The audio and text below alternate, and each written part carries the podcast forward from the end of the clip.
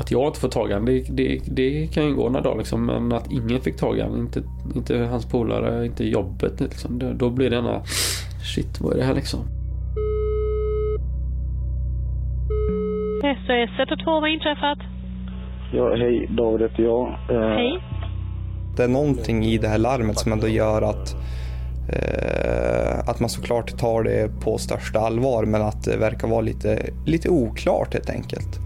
Andningen är viktigare för pulsen kan vara Ingen- svår ingen- att känna. Ingen andning, ingen puls. Ingen andning. Nej, men lägg ner. Kan du lägga ner? Det var så fruktansvärt att se honom. Man förstod ingenting. Polisen i Göteborg söker efter en misstänkt mördare som man tror varit aktiv i stadsdelen Högsbo. Fanns det nycklar liksom som var i omlopp? Fanns det någon huvudnyckel som någon hade fått tag på och man bara kunde ta sig in? Ja, folk var rädda. En del mer än andra.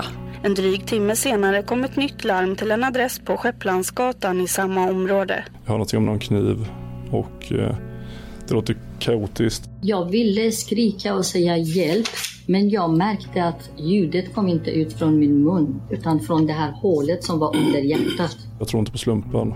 Man tänker ju så, liksom, man vill ju tro att där har vi vår gärningsman. Jag tänkte, nu dör jag här.